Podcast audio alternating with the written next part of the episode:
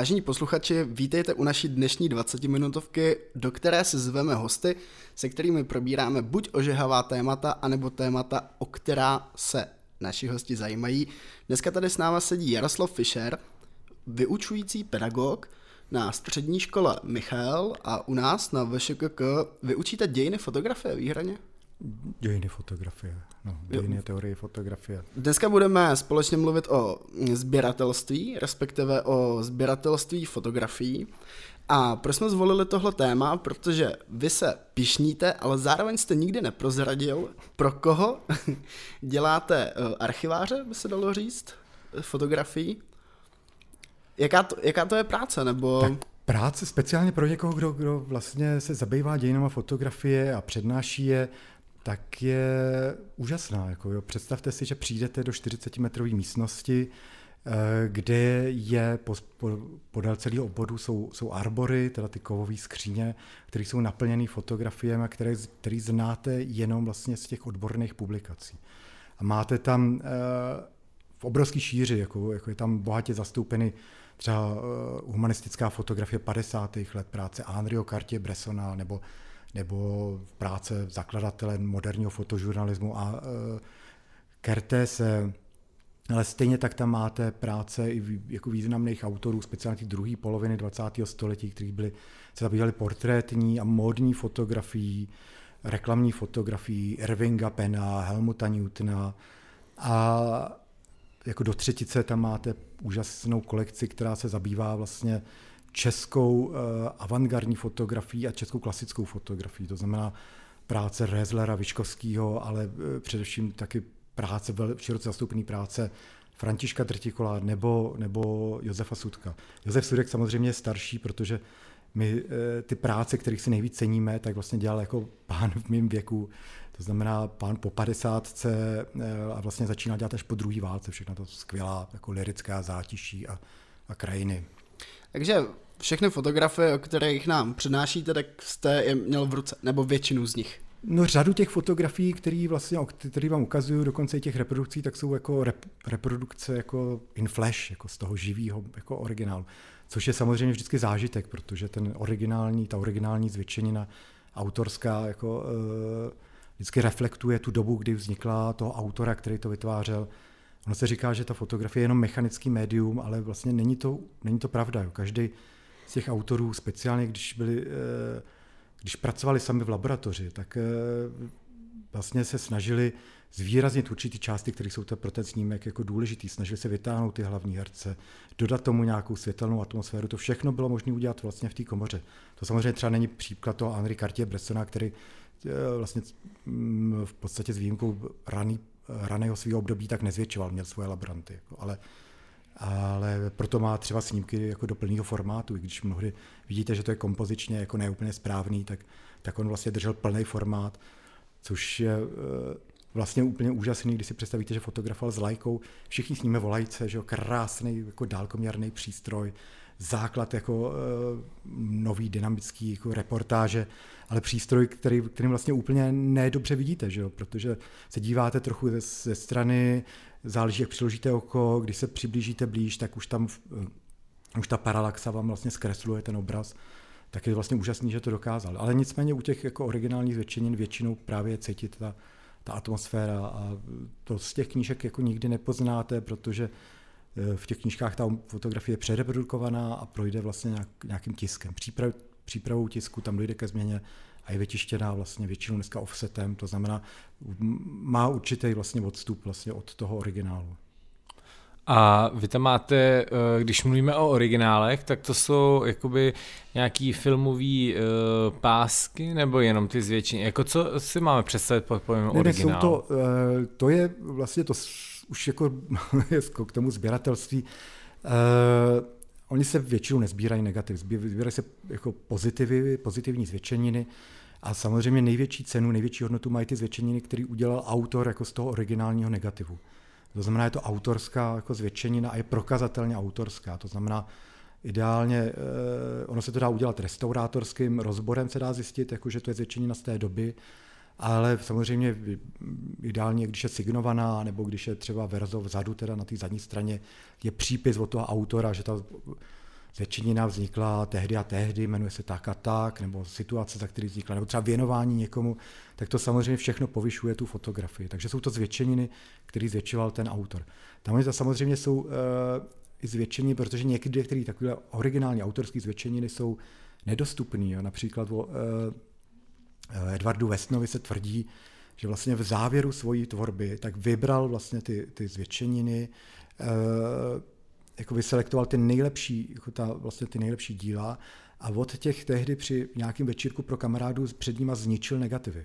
Jako, jo, to znamená, máte vlastně od určitých fotografií, máte jenom autorský jako zvětšeniny. Že? Uh, ale mnohdy teda to vzniká tím, že ty, tyhle ty díla jsou nedostupné, že jsou třeba v omezených počtu kopií, tak se dělají uh, řada galerií a, i muzeí a různých institucí vytváří uh, takzvaný nový zvětšeniny z originálních negativů. To znamená, má negativ od toho autora a ten se vlastně znova vlastně nazvětšuje. Jako, jo, nazvětšuje ho nějaký skvělý printer, který to umí, ale samozřejmě, i když si dáte záležet, eh, tak eh, vlastně ta výsledná zvětšenina je jiná. My jsme třeba dělali, eh, když já jsem šefoval Pražský mnou fotografie, tam jsme dělali portfolia avantgardních tvůrců českých, jako Vyškovskýho, Laušmana, Rezlera, a přestože ty práce vznikaly velmi pečlivě, jako to znamená, eh, měli jsme k dispozici originály, znali jsme, jakým způsobem to bylo zvětšované, v jakém kontrastu,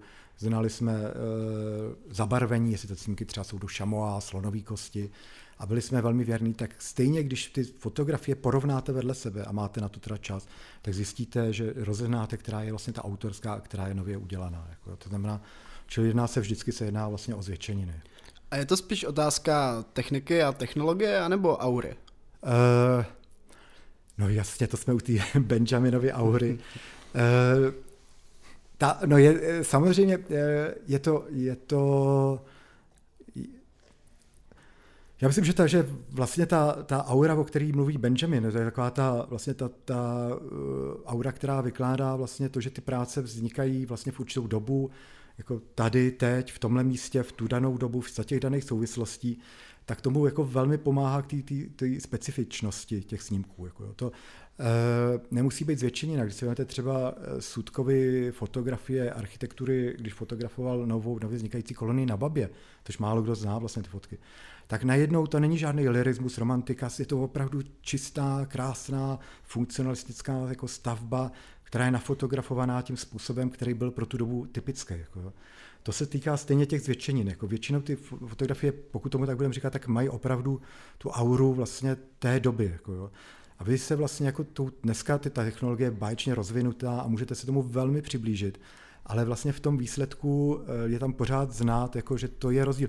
Ono tou technikou, vy tomu, jak se s tomu maximálně snažíte přiblížit, tak se snažíte i omezit ty chyby, a naopak vlastně ty tvůrci tam vždycky nějakou chybu jako mají. Jako jo. Ta, ta představa, že vlastně třeba eh, kontaktní kopie Josefa Sudko jsou zcela bezchybný, tak jako není pravdivá. Ale mají prostě svoji atmosféru a možná, že to je ta chyba je právě to, eh, co na nich jako dělá takový to určitý chvění.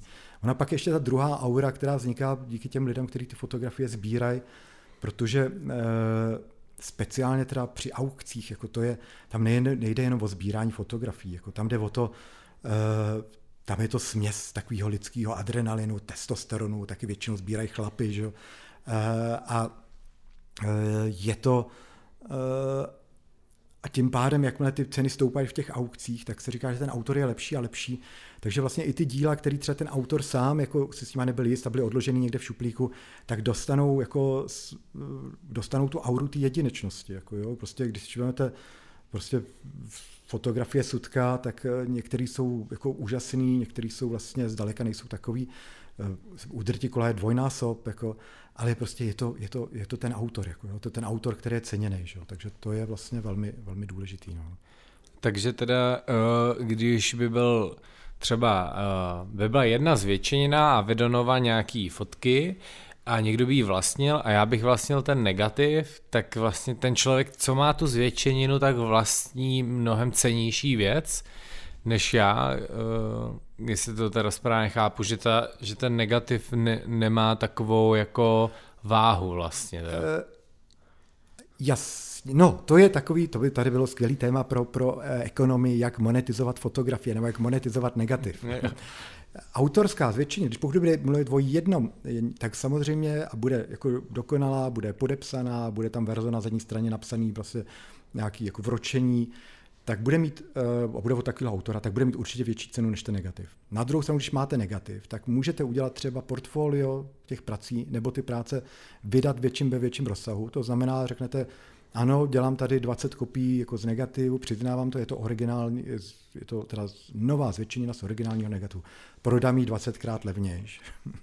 nebo 10krát levnější, ale prodám jich 20. Jako, že? To znamená, pokud najdete, u takovéhle zvětšeniny najdete kupce, protože to je právě to, že, že prostě víte, že by, chtěli byste tu originální zvětšeninu, nemáte, nemáte ne třeba v tomto případě eh, mýho sběratele, tak ne, že to nemáte na ní, ale, ale jako ne, není už žádná jiná. Jako, to znamená, pak sáhnete po té nové zvětšenině. Prostě mm-hmm. protože to chcete mít v té sbírce, chcete mít tu sbírku jednotnou. Jako, jo. A co lidi žene ke sběratelství? Nejen fotografií. Je to uh, chtíč?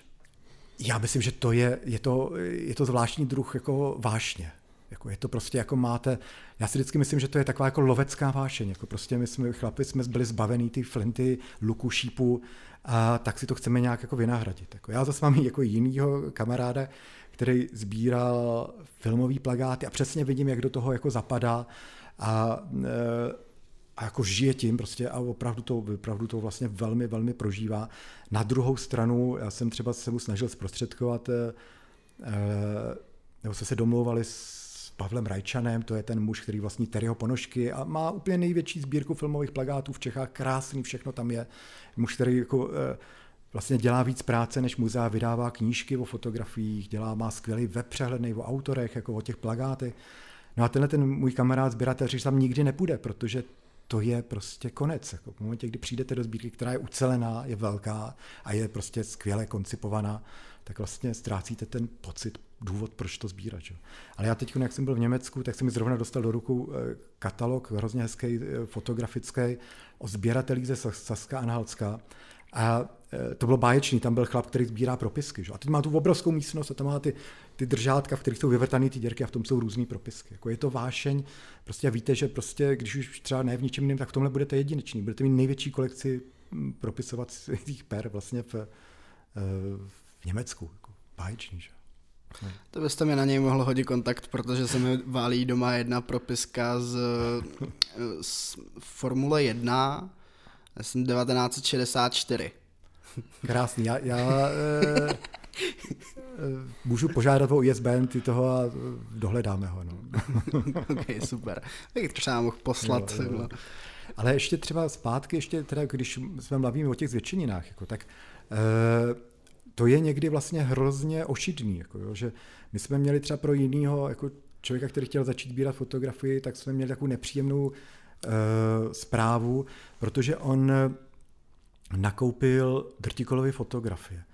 A měl pocit, že nakoupil velmi levně, jako s ohledem na to, že vlastně ty, ty stěžení drtikolovy díla vlastně jsou v řádu 100 tisíců milionů, ty, ty obrazy jako vlna, kde jsou teda akty kombinované s těma konstruktivistickými pozadíma a většinou jsou to, ale oni, oni dělali už technikou ušlechtilých tisků, je to vlastně uhlotisk, většinou pigmentový tisk, kterým to dělá a víme, že těch kopií je vždycky pár, známe ten počet. Jako. A když to potom on v 30. letech, kdy e, přišla krize, e, bylo to společenský napětí, tak on začal mu ubírat, protože ho pořád živil ten portrétní ateliér, víc než ty akty, kterými byl jako víc známy. Uh, on začal ztrácet zákazníky, tak jinak začal dělat workshopy pro amatéry, vlastně to, co se dneska dělá, a jednak začal dělat jako takový série fotografií, které uh, měly ty dobové témata, ty náměty, sižety, které byly typické pro tu dobu, i ty způsoby svícení, takový klasičtější. A ty dělal, ty nech, dělal vlastně výstupy, byly technikou brom olejotisku a tomu tiskla jedna tiskárna v Berouně a tiskla to jako v tisícových nákladech. No to znamená, rozdíl mezi těma dvěma fotografiemi jako je, když máte ty bromoletěsky, většinou jsou takový tyrkysový, azurový, uh, a když si koupíte ten, ten bromoleotisk, jako, tak bude mít cenu do pěti tisíc třeba. Když to, když koupíte tu vlnu, tak jako už budete dneska opravdu koketovat s milionem, že jo, jako, jo vlastně v té částce. A on si koupil prostě celou takovou, takový konvolut jako těchto těch bromoleotisků za poměrně dost peněz a měl takovou tu radost, jak vydělal, že jo? tak to je prostě ten jako zásadní jako problém. Jako, no, že... A třeba kdyby za váma přišel někdo, kdo by vehementně chtěl, nevím, buď třeba toho dritikola, jako přesně nějakou fotku, tak eh, vy nebo celkově ty lidi, co tím takhle zaobírají, tak vy asi máte povědomí o tom, kdo vlastní co, kde se ty fotky pohybují. Není to třeba, že byste si řekl, no jsou dvě zvětšeniny, které nikdo neví, kde jsou, takže se teoreticky dají koupit. Nebo to jako je, jestli máte o tom takovýhle, že jakoby povědomí o tom, za kým byste šel a řekl, hele, my to chcem koupit. Pojďte za mnou, já ukážu. Jako, no, samozřejmě, když se tom pohybujete nějakou dobu, tak zjistíte, eh, kdo vlastní fotografie, kde eh, samozřejmě ne třeba určitý fotografie, ale kdo vlastní toho daného autora, kdo ho sbírá, nebo třeba eh, hodně často znáte lidi, kteří byli v blízkém kontaktu s tím autorem, nebo dokonce jako lidi, kteří jako, jsou jejich potomky, či vlastně pozůstalými. To znamená, často mají vlastně velké sbírky fotografií, které do určitý doby vlastně většinou třeba nechtějí prodávat, ale samozřejmě eh, jsme lidi, málo kdo z nás je v takové jako báječné finanční situaci, že nemusí ji řešit. To znamená, v určitém stádiu víte, že vlastně ty lidi budou mít vlastně zájem tu sbírku jako prodat nebo rozpustit. Eh, často ty pozůstalí by radši prostě v tom případě prodali celou sbírku, aby zůstala zachovaná vlastně eh, jako celistvá, kompaktní. Někdo samozřejmě, kdo nemá tak blízký vztah, tak to prodává po těch jednotlivých jako věcech většinou se dají dohledat, ale to už je spíš taková jako detektivní práce, ale aspoň máte takový ty první indicie. Jako mm-hmm. A uh, já jsem tady, když jsem na to připravoval, tak jsem koukal, že Dritikol nějaký jeho akt vydražil za milion pětset tisíc, což to je docela hodně. To se bavíme o té zvětšenině, že jo? To je ta no. vlna? To je to... taková dáma, která leží na... Úplně, ty, nebo... na, leží na takové desce a nad ní jsou zavřený ještě další dvě desky jo, jo, a je tam jo, jo. takový jakoby hra světla za ní. Takový něco, co tady děláme na pana Kozlíka, klasika. A jak by řekl Lebor Korman, něco, co zvládne každý a dokáže to prodat za milion. No, ale uh, že uh, milion a půl na nejdražší, tady píšu, že to je nejdražší česká fotografie, ale to je furt docela levný oproti malbám, kde ta kupka to a jen, to lítají no, 10 ne, miliony. Ne, ne, ne, to jako samozřejmě, že, že jako když vezmete Jacksona Poloka, který se prodal jako za půl druhý miliardy, tak uh, ty fotografie nedosahují takovýchhle výšin. Ale uh, my samozřejmě máme hrozně rádi naš, naše autory, ty autoři jsou sběrat, eh, ceně, sběratelama ceněný. Jako to není jenom Sudeka Drtikol, jako z těch soudobých autorů je to Josef Koudelka, ale e, samozřejmě velmi se cení ta avantgarda, právě Vyškovský, Laušman, Funke, Rezler, speciálně Rezler. Ale pořád ty ceny se drží vlastně v tom rozsahu těch 5, 10, 15 tisíc jako dolarů, třeba jako většinou těchto těch autorů. Jako a, ale jsou autoři, kteří e, mají cenu jako výrazně vyšší. Jako já jsem, eh, zrovna jsme probírali, že dotyčný koupil e, zvětšeninu Láclo mohli nádě, která je kombinována s fotogramem. To je samozřejmě skvělý, protože víte, že je jediná. Jako prostě nikdy už ten fotogram neuděláte po druhý, jako stejně, jako kdyby to speciálně v této kombinaci. A ta vyvolávací cena před těmi dvěmi lety byla 215 tisíc euro. Že? Jako, jako. Ale jsou eh, vlastně ta nejdráže vydržená fotografie, tak je jako velmi překvapivá. To je ten snímek Andrase Gurského, toho jednoho z těch členů té dieseldorské eh, školy, vlastně manželů Bechrových, jako takového vlastně typického postkonceptualisty pohled jako na Rýn a ten byl vlastně v řádu jako mnoha set milionů jako jo, vlastně hmm. vydržený. Jo. Čili Čili že ta fotografie, ono se říká, že naopak vlastně fotografie vydělá nejvíc, protože se jí eh, vydrží největší množství. No. no, Kolega mě... Friba ukázal, že, že už jako dost. Tak. no, ne, nás tlačí čas, ale mě napadlo ještě říct pro posluchače takovou výzvu, když se tady bavíme o takový zlatý horečce.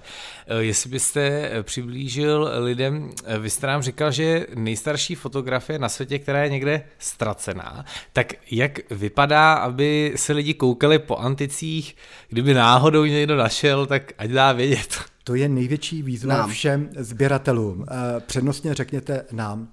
Eh, malá cínová destička, potažená asfaltem.